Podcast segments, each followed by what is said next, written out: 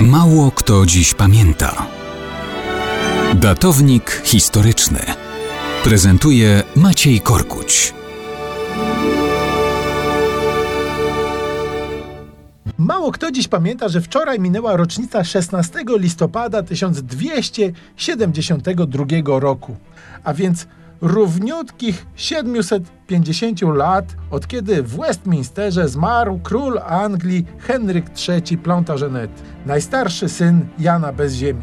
W chwili zgonu miał równe 65 lat, ale władcą został już jako dziewięcioletni chłopczyk. Umierający ojciec wymusił przysięgę możnowładców na wierność synowi, ale niektórzy i tak próbowali na tronie osadzić konkurenta z Francji, Ludwika Lwa z dynastii Kapetyngów.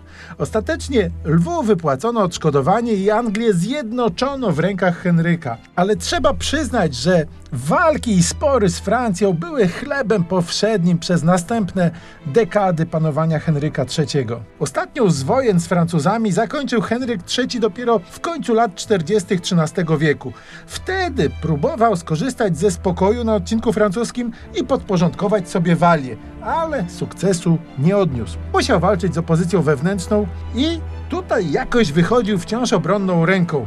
Podobnie udało mu się wyjść cało z zamachu dokonanego przez pewnego kleryka, który oczywiście torturowany wyśpiewał, że całe zadanie zlecił mu pewien wygnany z dworu możnowładca William de Marisco. Williama pochwycono i skazano na śmierć przez rozerwanie końmi. Największy jednak problem stworzył mu Szymon de Montfort, hrabia ożeniony z siostrą Henryka III Eleonoro, a więc był to szwagier.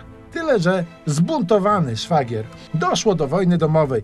Po jednym ze zwycięstw to szwagier de Montfort skupił w swoim ręku prawdziwą władzę. W gruncie rzeczy Anglia stała się na całe 11 lat quasi-republiką zarządzaną przez Montforta i wiodących możnowładców świeckich i duchownych. De Montfort dyktował warunki, ale do czasu.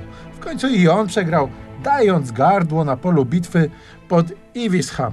Henryk III odzyskał tron i realną władzę, ale do śmierci musiał wciąż walczyć z rosnącym kultem Montforta w roli tym razem po prostu męczennika. W ostatnich latach Henrykowi udało się przywrócić w Anglii spokój rzeczywisty. I w takim oto spokoju wyzionął ducha dokładnie 750 lat temu.